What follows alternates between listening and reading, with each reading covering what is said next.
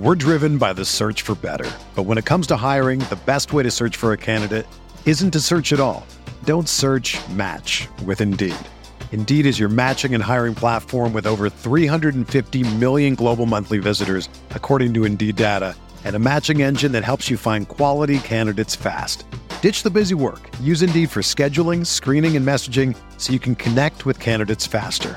Leveraging over 140 million qualifications and preferences every day, Indeed's matching engine is constantly learning from your preferences, so the more you use Indeed, the better it gets. Join more than 3.5 million businesses worldwide that use Indeed to hire great talent fast. And listeners of this show will get a $75 sponsored job credit to get your jobs more visibility at Indeed.com slash BlueWire. Just go to Indeed.com slash BlueWire right now and support our show by saying that you heard about Indeed on this podcast. That's Indeed.com slash BlueWire. Terms and conditions apply. Need to hire? You need Indeed. Whether you're a world class athlete or a podcaster like me, we all understand the importance of mental and physical well being and proper recovery for top notch performance. That's why I'm excited that Unifyd Healing is sponsoring this podcast. Unifyd Healing is a new and super innovative global network of wellness centers powered by Energy Enhancement System, or EE System. If you haven't heard of the EE System, you'll want to listen up. This technology promotes wellness, deep relaxation, purification, and rejuvenation. In hundreds of locations across the globe, access to a center is easy and affordable. Interested in experiencing the EE system technology for yourself? Go to unifydhealing.com slash bluewire to learn more and find a center near you. That's U-N-I-F-Y-D healing.com slash bluewire. No material or testimonials on the Unifyd Healing website are intended to be viewed as medical advice or a substitute for professional medical advice, diagnosis, or treatment. Always seek the advice of your physician or other qualified healthcare provider with any questions you may have regarding a medical condition or treatment and before undertaking a new healthcare regimen, including EE system.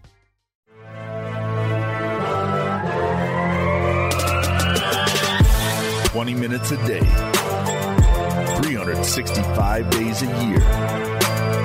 This is the Pack a Day Podcast. What's going on, Packers fans? Welcome into another episode of the Pack a Day Podcast, your daily 365 day a year Packers news podcast, giving all the latest news, notes, updates, highlights, rumors, conspiracies, and hot takes um, that we see around the Twitter sphere, around the blogosphere, and around um, national and local headline news. Get you up to date with the latest everything going on at 1265 Lombardi.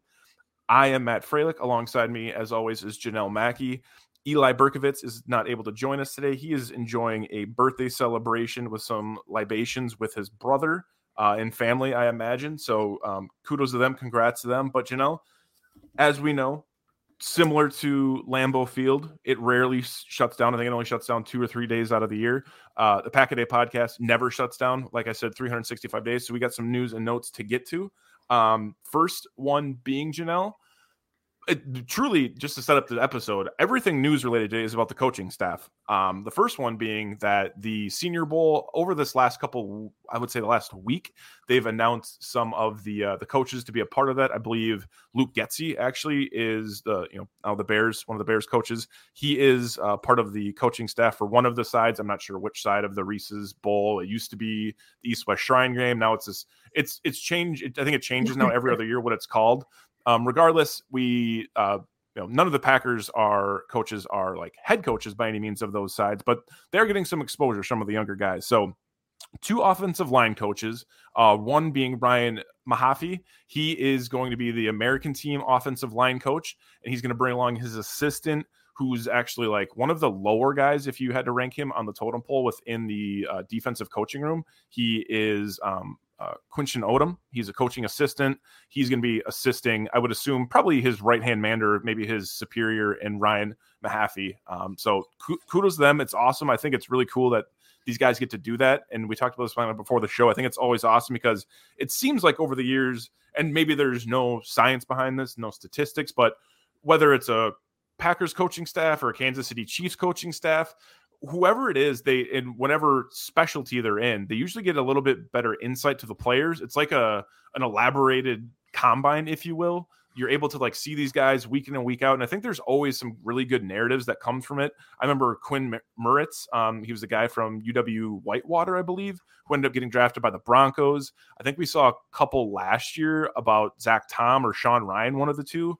Just like there's certain players that kind of fly under the radar that these coaches, specific to whatever you know defense or offense side of the ball, they're able to kind of get their hands on um, and kind of you know see what a tick you know makes the player tick because you're actually around to practice with them and you can kind of see what their skill set is. Um you know i would imagine i mean I, I think we talked about this like last week or two weeks ago and probably multiple times.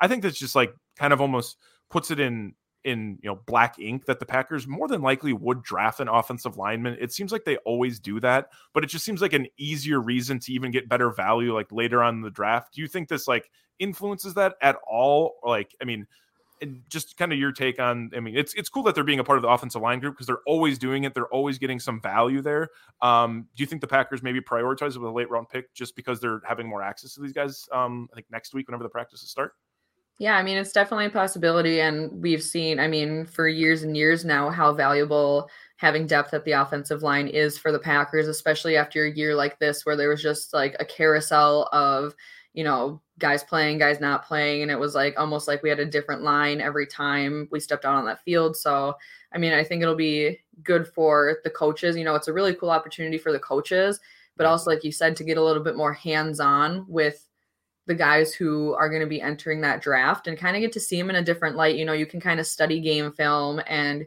you can take combine results, but this is a very different type of way of being able to interact with those guys and also, you know, not even just see um, what they can produce on the field, but kind of just like the types of players that they are. Are they coachable? Like, how are their personalities? Do they work well with others? You you kind of get to see, you know, off the field behavior when you are coaching with these guys. So I think there's a lot of that kind of good insight that you can't just get from you know watching film. So I think that's going to be super cool, and obviously not not even just with the offensive line because though that's who they'll primarily be working with, but that doesn't mean they won't be interacting with other players as well, or you know communicating with their fellow coaching staff about other players and I mean, yeah, it's it's an overall really good opportunity for these coaches, but it also gives the Packers a little bit of extra intel on some of the guys that'll be participating in that Senior Bowl early in February.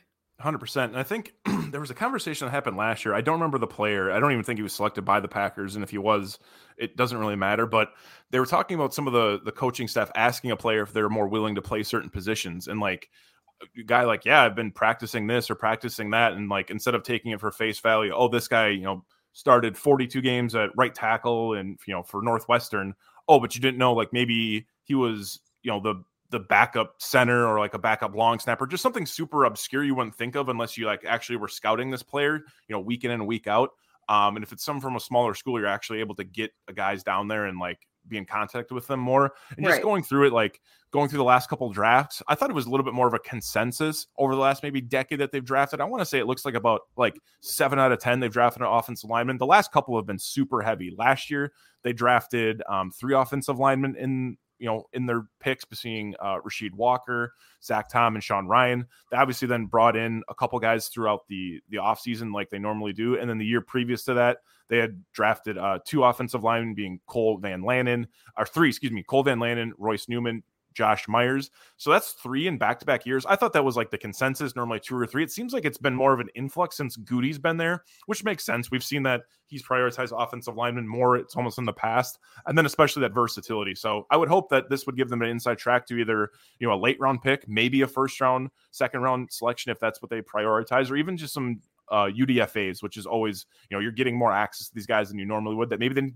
in, even get invited to a combine. So um, yeah. cool for them. Awesome for them to get more exposure and ultimately for them to just like, you know, kind of cut their teeth in the ranks of the Packers coaching staff, but also like get them some notoriety, let them network across the league with all their 31 coaching staffs and maybe at some point be promoted. Speaking of promotions, you know, we've had some obviously coaching firings throughout this offseason. Um, you know, within the NFC North specifically, we saw Ed Donatell being fired by the Vikings. Uh, he's a defensive coordinator, was there for a long time. I, from what from the sounds that I heard, or from what I had heard, there was a lot of people that wanted him gone last year when Mike Zimmer left. He stayed on with the Kevin O'Connell and um, you know regime, and ultimately Ed Donatell loses his job there. Packers have yet to fire any coaches. However, some other coaches are getting looks throughout the league. And this came out um, yes or on Friday. We had two coaches being interviewed. We'll start off first with the dude that came in, and I think a lot of people are like five million dollars a year, special teams coordinator for the first half of the season. It was bad, very very bad. Most mm-hmm. of that probably fell on Amari Rogers. Some of that fell on tackling, and I think there was most definitely wherever the playing was played, I think they definitely gave Rich Bisaccia an opportunity to go and like get his guys, right? Like he was able to go and I'm assuming select some guys in these drafts, like especially in the draft class, you looked at like who they selected. Like I feel like Tariq Carpenter was definitely a special teams pick they had. Samori Toure, I thought was going to be a punt returner slash kick returner. That never really came to fruition, but you went out and got like Dallin Leavitt. They got Keisean Nixon, he had some ties to. So they definitely were like, hey, Rich, we know what this team needs. You have a good insight. You're a damn good football coach. Let's see what you can do. And he probably had other head coaching uh, opportunities last year, and that's what he was brought in for. Um, today was an interview with the Indianapolis Colts who were looking to replace their boy Jeff Saturday. I, I have to imagine this for Rich Bisaccia and more specifically for the Colts. Colts need to really make sure they get a home run here, right? Like they're right. they've gone through turmoil ever honestly since Andrew Luck kind of retired late in that offseason, like early August, and they've kind of just been in shambles since. I know Frank Reich had, you know, had a good stint there for a little bit, but it's like it didn't really ever turn, and he got let go early in the year. So like they're trying to find a spot. This one to me is like I'm not sure how to feel about it because you and I are trying to dive and figure out how long is Rich Bisaccia signed to his contract? We know the price tag for what it was this year, but we cannot, for the life of us, find how many years he is signed for. We imagine it's more than one year. If it wasn't one year, it would just be very, very strange because it'd be more of a conversation. But ultimately, Rich Bisaccia goes in for a conversation with uh, Jim Irsay and the Indianapolis Colts. I like I said, I'm sure he is up with a bunch of other coaches for being the head coach. However, I think he's got the inside track just because he was the interim coach with the Raiders, did a great job there. He has a lot mm-hmm. of respect. It seems like he's a pretty genuine dude. Um, so overall, Janelle, first of all, your thoughts on Rich Bisaccia being the special teams coordinator for one year for the Packers, ultimately possibly stepping away to take a head coaching role and then your concern level like zero to 10 like zero you're gonna sleep fine tonight you don't really care special teams has sucked anyways or 10 you're gonna be up at night writing handwritten notes like rich Bisaccia to do his former raiders to try to get him to stay in green bay. Like so first and foremost your thoughts on him only being there potentially one year and then your you know your angst factor zero to 10 yeah i mean considering how bad special teams had been prior to him coming here and even at the beginning of the season like it felt like there was still a lot of issues. And, you know, obviously we talk about the, the Amari Rogers things, but it's also kind of like, is that a decision he was making? Um, or like who's kind of in charge of keeping Amari back there? Because it got to a point where I was kind of like, you know what? Like it, you're kind of almost setting him up for failure when you know that he's not doing well in that position. And I thought that, you know, Amari Rogers used as a wide receiver, he was showing more potential, but um, I felt like maybe there was some coaching that needed to be blamed in keeping him back there, but which coaching, um, I'm not quite sure. So that was kind of questionable to me. But I mean, um, Tom Silverstein actually quoted Rick Gosselin, who put out his um, uh, 2022 special teams rankings. And Silverstein was talking about how the Packers improved from 30 seconds. So we were dead last last year, which, you know, mm-hmm. makes sense. It was just brutal all around. And then we jumped up to 22nd. So jumped up 10 spots um, under Rick Gosselin's special teams rankings. And um, it's the highest ranking for them since 2017 when they ranked 16th under Ron Zook. It's also the highest for Green Bay's first year special teams core since uh, Zook finished 17th and 15. So it's been a really rocky road at special teams. There hasn't been much much success since you know mid 2010s. Um, so I think getting him in here and seeing that team, you know, obviously the second half they really started to show a lot more potential. Um, and it's just kind of like all the different factors with it, but really just those returns are huge and not even just um, returns, but also defending returns and stuff like that. So whatever he was doing was working.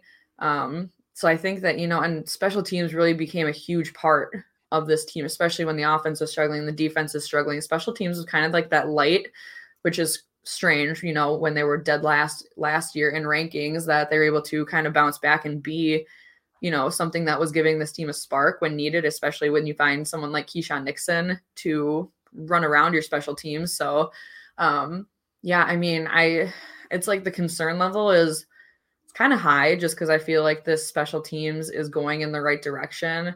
Um, I probably put myself at like a seven out of 10 concern just because I think that, you know, hopefully if some, if, if he were to, either leave for the Colts if he's offered the position or if he leaves some for some somewhere else. Um, I hope that what he's instilled stays with these guys and they're able to kind of continue that. Um, you know, even if he was only here for a year, but I mean, he just kind of seems like he he set the right standard, and I was kind of looking forward to you know continuously having a successful special teams, and now it's kind of like, well, who you who would you come who would you have come in and fill those shoes?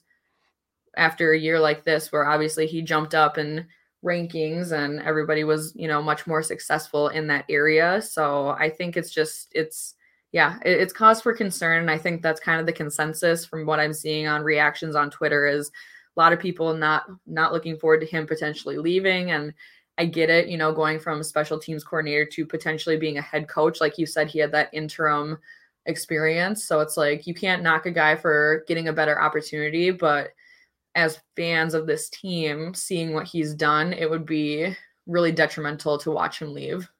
Yeah, I, I totally agree with you. I would say seven seven or eight is right around where I'm at. Um, couple things too, like you mentioned going from 32nd to 22. That's great. That's great improvement. You know, not hard to improve off of being dead last in something. Like any progress is great progress. Um, I think throughout the year, we definitely saw the team improve, especially like you mentioned from the return um, aspect, and it gave the, the team juice. But ultimately, there was like throughout beginning that part of the year, you would have thought like tackling and coverage would have got better. It didn't. Um, you know, some of the things were out of his control. I think too, just yeah. like the way kickoffs have been. You know, not Mason not being able to get into the end zone, some missed kicks with him with his leg, you know, not being as strong as we'd like to see it. So that's a concern. One thing to me too is like, and I'm sure this has been talked about before, and I know it has. I just want to bring it up is like Rich Bisaccia has been a coach since 1983 when he started with Wayne State, the powerhouse uh, of Wayne State, but has never been a head coach. And someone to me is like someone that has that much experience through the college ranks, down right. in the SEC, in the NFL, between five, six, seven different really good organizations. You would think at some point he would have wanted to pursue a head coaching job. So it's like, I'm not sure why he hasn't been a head coach he's been a special teams coordinator for a long time, like 20 years. So it seems like maybe that's just where his niche longer than 20 years, like 30 years actually.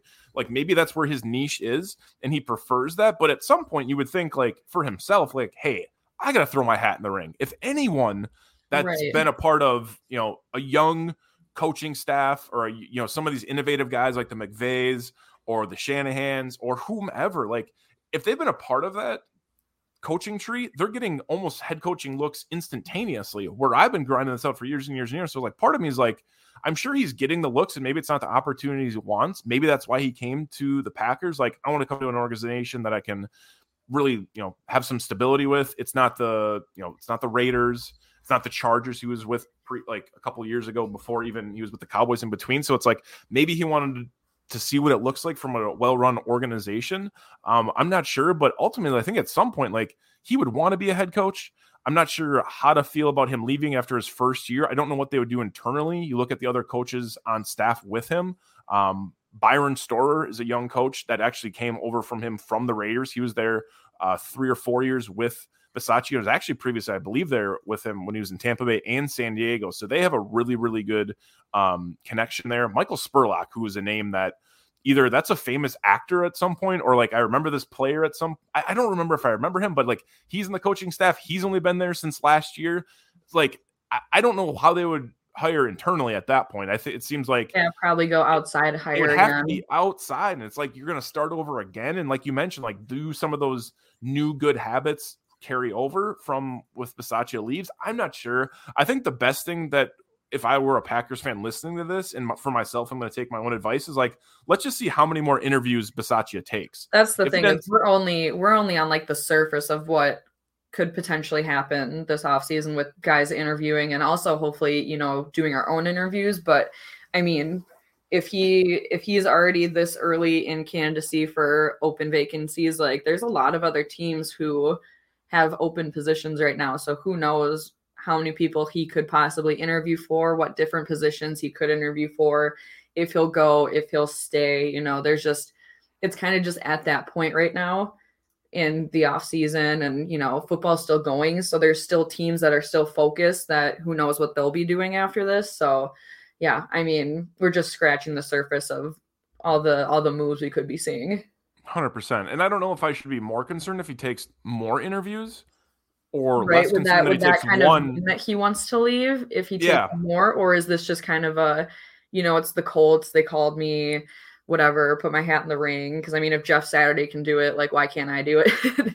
But they've all the colts i think have al- al- also interviewed and like reached out to a ton of coaches. They've been turned down by a few already. So it's like they've been in this mix you know they fi- hired their co- or they fired obviously frank reich earlier in the year. So they've been they've, they've this probably had their running list for a while. So that's probably Exactly. why their name is popping up. And i mean everybody knows that jeff saturday wasn't going to be the coach. So it's like they've had a long time to look at look at guys throughout the season and see things that you know maybe other people haven't been paying as much attention to Hundred percent. So ultimately, Rich Bisaccia does get an interview with the Indianapolis Colts on Friday. We will see what comes from that, maybe throughout the weekend, or but that by the time by the next time we talk to you guys, maybe he'll have more. Maybe he'll that'll be the only one. That'll be something we'll monitor as we get to the offseason. Another, you know, disappointing interview with another big name for the Packers coaching staff, our guy Jerry Gray. Now, Jerry Gray, I've been a huge fan of since he came over in 2020. Um, you know, he had really, really worked for some great defensive players in his career in that defensive backfield. We had talked, you know, as we were prepping for the show, it was just like Joe, Joe Barry was, um, you know, brought in, and people had thought maybe Jerry Gray would get a promotion after that one year when they got rid of Mike Pettine. That didn't happen, which I think is fair. Like, you probably want a guy, you have some instability with that defensive, you know, uh, that defensive locker room. Let's get a guy that's been a D coordinator before. We'll let Jerry or Jerry Gray learn from a Joe Barry and some other guys around him. You know, it's your first year. We don't want to, you know, promote you instantaneously. Just like Rich Bisaccia isn't going to be becoming, you know, a head coach for the Packers if, you know, Yeah. after one year being a special teams coordinator. But it is some concern because I do think there's probably something. The, the thing I'm trying to look at the tea leaves here first. Let me get to who he actually interviewed with. That would be important. Uh, Jerry Gray interviewed with the Chicago Bears to be a part of Matt Eberflus's um, coaching staff. which is that Unsure- one that it didn't say Yeah, it didn't say Yeah. what position. Now I did a little dive beforehand, and it looks like the Bears just did hire a defensive coordinator last year, Alan Williams. He's been around the league for 21 years. So you don't think they're going to move on from a defensive coordinator that quickly, especially like they were pretty pretty injured last year. They got rid of uh, Robert Quinn. They traded Roquan Smith. Their defensive backfield actually played pretty well with some of the young guys they had. So you would, you would imagine um, he would be on the staff a little bit longer. So he's Alan Williams is still there. My guess, and like you said, like they didn't say specifically who he interviewed for. I would guess it'd be a secondary coach. Like that would be my guess.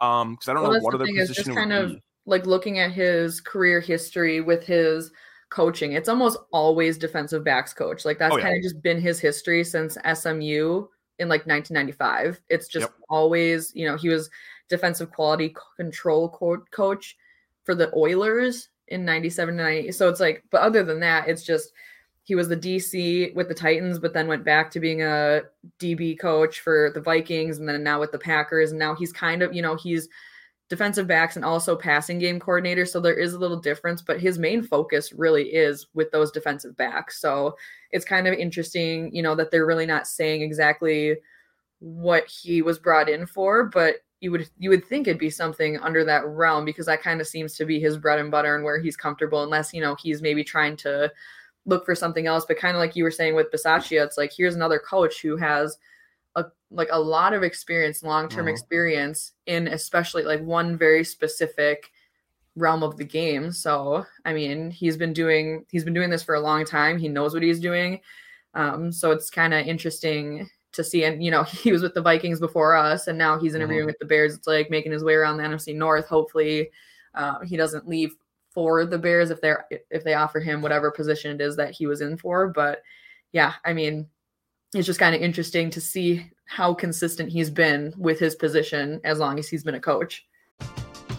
We're driven by the search for better. But when it comes to hiring, the best way to search for a candidate isn't to search at all.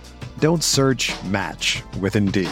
Indeed is your matching and hiring platform with over 350 million global monthly visitors, according to Indeed data, and a matching engine that helps you find quality candidates fast.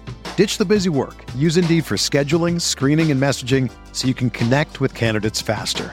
Leveraging over 140 million qualifications and preferences every day, Indeed's matching engine is constantly learning from your preferences, so the more you use Indeed, the better it gets. Join more than 3.5 million businesses worldwide that use Indeed to hire great talent fast. And listeners of this show will get a $75 sponsored job credit to get your jobs more visibility at Indeed.com slash BlueWire. Just go to Indeed.com slash BlueWire right now and support our show by saying that you heard about Indeed on this podcast. That's Indeed.com slash BlueWire. Terms and conditions apply. Need to hire? You need Indeed. When you need mealtime inspiration, it's worth shopping Kroger, where you'll find over 30,000 mouthwatering choices that excite your inner foodie. And no matter what tasty choice you make, you'll enjoy our everyday low prices, plus extra ways to save, like digital coupons worth over $600 each week. You can also save up to $1 off per gallon at the pump with fuel points. More savings and more inspiring flavors make shopping Kroger worth it every time. Kroger, fresh for everyone. Fuel restrictions apply.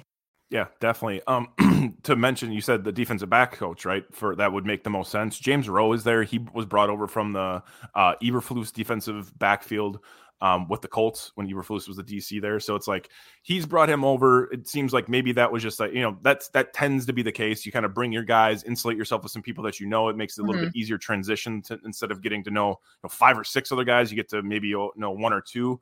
Um, we'll see how it shakes out, but it's a little concerning for me because I feel like you know I like Jerry Gray. I think at some point, I think it makes the most sense, you know, just on paper, looking not outside the organization, that if Joe Barry's tenure does end this year with the Packers, and you know, it seems like from what we heard from Matt Lafleur two weeks ago, and that you know those exiting press conferences that he doesn't want to make any changes with the coaching staff. So it's like it seems Right. like Joe Barry would be on for another year.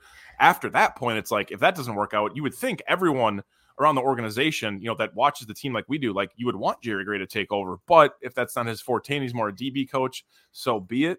Um, however, he did actually also interview for the Atlanta Falcons defensive coordinator job after Dean Pees, long term old head in the league, um, retired this past year.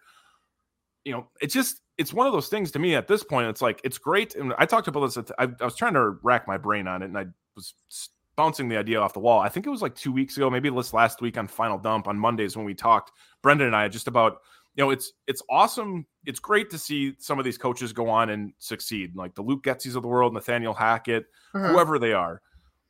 But at the same point, like the Packers almost need to be cultivating their own crop, their own minor league system of coaches. And it's not like Matt LaFleur hasn't been here long enough to do that. Like he's a young guy. He's been here for what? It'll be his fourth year coming up, third or, or fourth or fifth year. It's like you would think at that point you would have been able to establish some guys that you can keep in house or poach from somewhere else. So it's like I feel like it, when you start promoting all these guys from within, and all of a sudden Stenavich is the you know offensive coordinator, you bring back Tom Clements just because like he's got some continuity with Rodgers. It seems like an easy fit.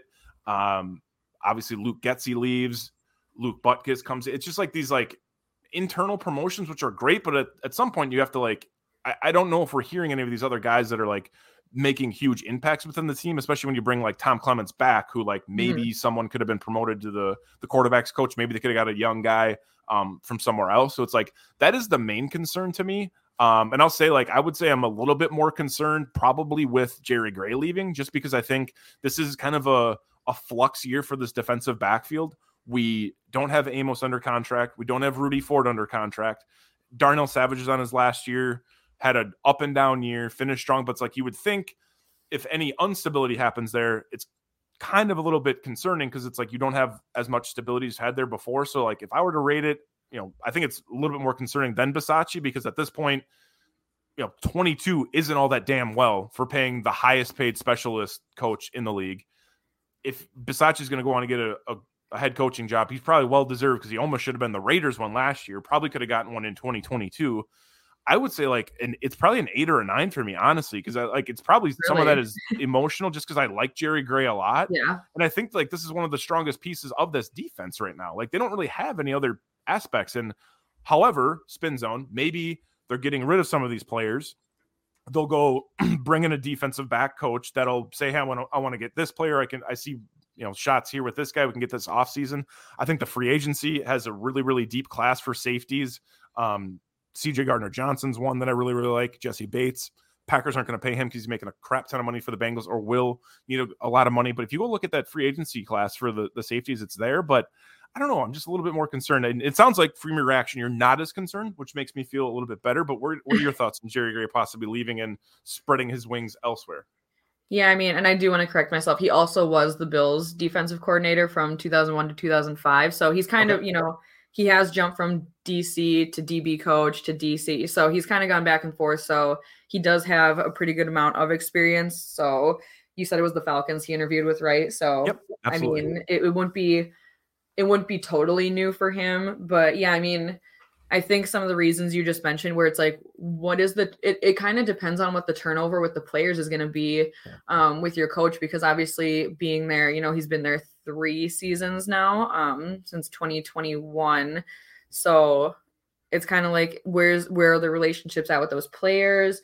Um, have we seen a significant jump in um, the way they're performing in like since he's gotten here. And I feel like again, it's just one of those kind of like special teams, like we were just talking about, where it's like the defense has been such a focal point where um, you know, they're finally now getting to where we want them to be. And it, it did kind of seem like there was a down year, but it was it felt like just a down year all around with this team. So you can't really just pinpoint it on one thing. But yeah, I mean, Jerry Gray, like the experience he has, and like you said, like he's just he's a likable guy and he knows what he's doing with this team where um, I'd be happy for him if he was able to get a promotion somewhere. And that's the thing is like, I'm okay with losing good coaches if they're moving up, but I would be much more hurt if like he were to go become a D backs coach somewhere else. So yeah. if he becomes a defensive coordinator, it's it's easier to stomach losing a guy like that when he you see him moving up and kind of earning his rights. Um,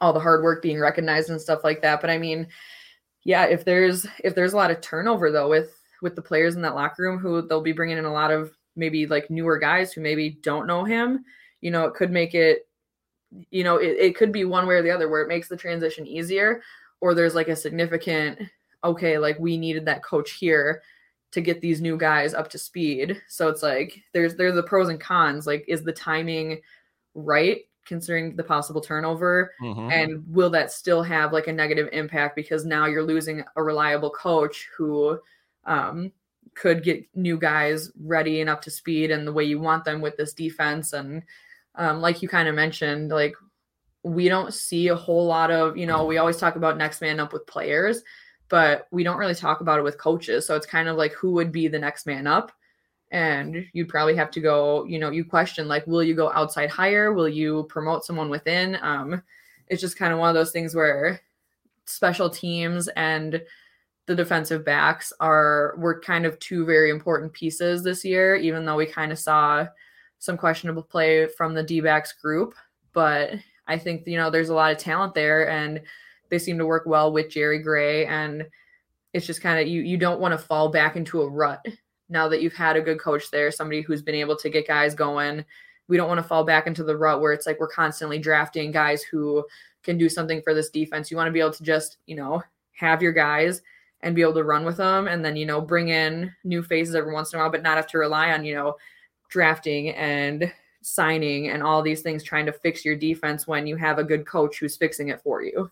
100%. And I think you mentioned it earlier. It was like, maybe this is a good exit strategy for Jerry Gray. He sees that where the Packers are with that defensive backfield. He realizes he got he kind of struck gold with some of the players he had um, between like the four core guys they had there with Amos, Savage, um, Stokes as in his rookie year, and Jaire, and then all of a sudden they find Rasul in 2021. it's like okay, this could be a, a great situation for me, but now like contractually, it's it seems like a messy situation. I just want to clarify the the the Atlanta did reach out last week Thursday. So literally, like was it the 14th? Uh, actually, be last week Saturday when you're listening. So a week from when you're listening to this, um, for an interview with um, Jerry Gray. Arthur Smith, being the head coach there, does have some ties to him when they were both in uh, when they were both in Tennessee. So there is some connection there. I believe I'm assuming since then they've had that conversation, they've had that interview because um, they requested it last week, where he had a new request as of Friday to get a request with the Bears to be their defensive passing coordinator, DB coach. Really not sure where he would land, but just to be clarified, like we've already reported this on Pack a Day, but he completed it. Now there's another one, so it's similar to the Bisaccia watch that we're having. He gets one interview. Now will there more be coming, and what will that look like? Because right now, like, and I would think overall, Janelle, like these are two of the better coaches on the staff, not only from what they're track record has been, but I just think how they're respected throughout the fan base, throughout right, the locker yeah. room. Like it, that's that's the part to me. It's like the offensive side. It's like got a couple young guys that maybe Steno's going to be solid. Luke Butkus, you know, you're not really sure what you're going to. Tom Clements is okay, but it's like Joe Barry, no one really likes. You know, people aren't really too fond of him. I think Jerry Montgomery gets a little bit of love, D line coach there's a couple other guys like on the staff I think get a little bit of recognition, but ultimately like these are two like really fan favorites that I think people would be super super missed whether or not one of them leaves or whatever that would be. If even if it's a I mean even if it's a promotion to be a, a head coach or a DC somewhere for you know respectively for Jerry Gray, um, it's a sticky situation we're in. But um, that's the news we have for you guys um, on Pack a Day Podcast today. We are in the dog days, if you will, of January, but always some news to get to. I hope at some point, you know, coaching related, the Packers start reaching out to some coaches for some interviews and we start hearing that they brought in this person or that person. Now, ultimately, that would mean since I have no openings right now, that would be kind of strange because they are letting people walk um, or fired. You think that would have came at this point throughout the year, but we'll see and continue to monitor the coaching staff because all this week, all it was was Aaron Rodgers, Aaron Rodgers, you know, everything he said on the Pat McAfee show, which was um, taken out of context from basically anyone that tweeted about it or wrote an article about it. Tom Silverstein had a really, really funny article, I believe, yesterday about it, um, just talking about how, you know, if you're really just taking some of these uh, quotes at face value without really looking into them, you're kind of a goofball. So I really appreciated his take on that. And it kind yeah, of, yeah, I mean, it kind of just like, it shows where you stand with Aaron Rodgers, how you take things out of context like that. But I mean, luckily there was some things that we got to talk today about that had absolutely nothing to do with players. I mean, we don't we, we don't really get to talk a lot about the coaching staff and Never. it's kind of like it's kind of a hard thing to talk about because it's like coaches don't have stats, coaches don't have like accolades and stuff like that. I mean, like if you're a head coach you do for the most part, but I mean, like these guys who do like the behind the scenes work for the teams, it's kind of interesting to talk about them a little bit. And it's not like I know like everything about Jerry Gray and stuff like mm-hmm. that. You just kind of know enough about the way that he's respected and talked about and the way that things are run. So and same with Bisaccia. I mean, his one year here obviously was impactful. So it's it's definitely different to dive into these guys. And I mean, if they move on, I hope them like I wish them well. And if they stay, I will be so relieved. But it'll be kind of kind of interesting now to see where things are going to start going because we're not only just looking at player turnover, we're looking at coach turnover and you know what could possibly be happening because if they do leave, then that leaves vacancies and now we have to start um, looking at guys coming in and um, yeah, it'll be. I know you said Matt LaFleur had said you know want to bring the same staff back, and it's is that just Matt LaFleur being proper at the podium and kind of doing what he does in those senses? But yeah, it it's going to be an interesting offseason for a lot of reasons, and I think the coaching staff could be a small part in that and it'll make make things interesting going into next season for sure. Yeah just another piece uh, a layer if you will to unwrap right. each and every day on pack a day podcast from the coaching staff to the players. Um, to stay up to date on all the coaching transactions interviews requests player transactions anything going on that way uh, continue to follow and listen to a pack a day podcast wherever you get your podcasts. Um, like comment subscribe review let us know if we're doing great. Let us know if we suck and please uh, share with your friends. We are almost to I think 10,000 followers on Twitter, Janelle. It's a pretty significant number. So make sure you're following us on Twitter at Packaday Podcast. Check us out on TikTok as well and Instagram. And of course, uh, please support Andy on the YouTube side. He's absolutely crushing it over there on Packaday Podcast. When he can't fill in, anyone from the Packaday Podcast team tries to help him out because he's putting out a daily video episode on uh, some deep dives. He's currently right now into like the I believe it was like the salary cap you know, kind of some superlatives. He's getting some people pretty pissed off on the timeline. I don't know if you noticed, which has been really, really funny to see Andy get sassy and clap back at people, which has been uh, quite entertaining. But that's what this time of the year is for. Let's speculate. Let's figure out how we get under the salary cap, what we can do, what players we can get rid of. Um, and we kind of get the whiteboards out. we get figuring out what we can make happen. Um, so please support us over there, subscribe, and we greatly, greatly appreciate it. For Janelle, Janelle, let everyone know where they can get in contact with you and what you got going on during this off season. Yeah, you can find me and everything I do over on my Twitter at Big Mac underscore four. Um, per usual, we got open book on Wednesdays. We'll be taking a little bit of a break, but we'll be back after the Super Bowl. That's the anticipation. Just a little well deserved break from everything, but obviously every week I'll be here on Pack a Day on Saturday edition. No longer the injury report edition. We'll have to kind of get a little bit more creative, but I feel like feel like we really thrive when it comes to being creative and finding those interesting little little shows to put together. So we'll see what we can come up with in this in this off season. Um, but yeah, most of my most of my stuff you'll be able to just find over on Twitter. I did just um, both Eli and I were on the Matt Ramage show show for his 200th episode with Tom Crabtree. So if you missed that, be sure to go to Matt's page over there um, and watch that. Um, you know, just did a little game and everything like that. So just kind of you know little things here and there, but for the most part, if I do something, it'll be on my Twitter. So it might be a little little drier, might be a little bit more hockey filled than you might like now that Packers are Packers are done. But um, yeah, just a few short months and I'll be crying about disappointment from the Wild. So just kind of the usual from me. I saw that that you guys did. I'm gonna have to go see that because I'm sure you know it was a super well mannered show with you. No, not, not you at all, but with Eli uh Ramage and Crabtree. I'm sure. Oh yeah, very, it, was, very... it was great. You know, I I put a game together. Uh, Ramage, little buzzed. You know, that's just kind of you know it's what he does, and it's awesome. And then Crabtree with his uh, internet issues was it was awesome. So yeah, a great great hour spent with them always is. So be sure to check it out for sure. Hundred percent, hundred percent. Uh, for myself, Matt Fralick, you can still find me on Twitter at Matt underscore Frey underscore. That's at M A T T underscore F R A underscore. Final dump. We had our final episode on Monday night, 8 p.m. Central Standard Time. It was great to wrap up the season with Brendan. He's an absolute joy to work with. And putting a pause to that until next year, going to work on some things in the back end and always willing and able to hop on anyone's podcast, riff about stuff on Twitter, Packers related. So always reach out to me in the DMs or anywhere you, I guess, follow me on social media other than Twitter um, and say, hey, uh, but for Janelle Mackey, I'm at Fralick. Like I said, Eli Berkovitz could not join us. Hopefully, he's having a couple uh, cold ones for us right now as we continue to monitor the Packers offseason and the coaching carousel that could be in play um, once that first domino falls. You guys be well, take care, stay safe, enjoy January, enjoy the divisional round. We're going to have some great games tonight and um, on Sunday. And as always, go, go Pack, Pack go. go.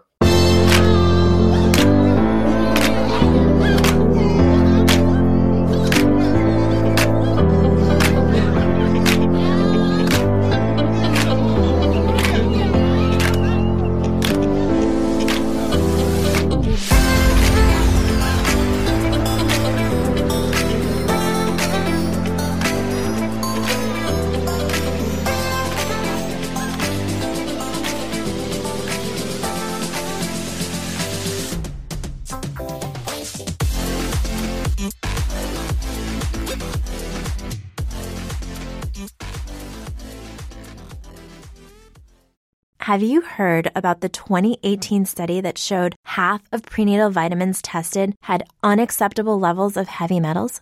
No? Well, now you have. I'm Kat, mother of three and founder of Ritual, the company making traceability the new standard in the supplement industry. I remember staring at my prenatal vitamins and finding all these things I was trying to avoid high amounts of heavy metals, synthetic colorants, and unnecessary ingredients. So, at four months pregnant, I quit my job and started Ritual because I believe that all women deserve to know what they're putting in their bodies and why. I'm so proud of our prenatal vitamin. The ingredients are 100% traceable, it's third party tested for microbes and heavy metals, and recently received the Purity Award from the Clean Label Project. You see, we trace like a mother because, let's be honest, no one cares quite like a mother. But don't just take my word for it. Trace for yourself with 25% off at ritual.com slash prenatal. Without the ones like you, who work tirelessly to keep things running, everything would suddenly stop. Hospitals, factories, schools, and power plants, they all depend on you. No matter the weather, emergency, or time of day, you're the ones who get it done. At Grainger, we're here for you with professional grade industrial supplies. Count on real time product availability and fast delivery. Call clickgrainger.com or just stop by. Grainger for the ones who get it done.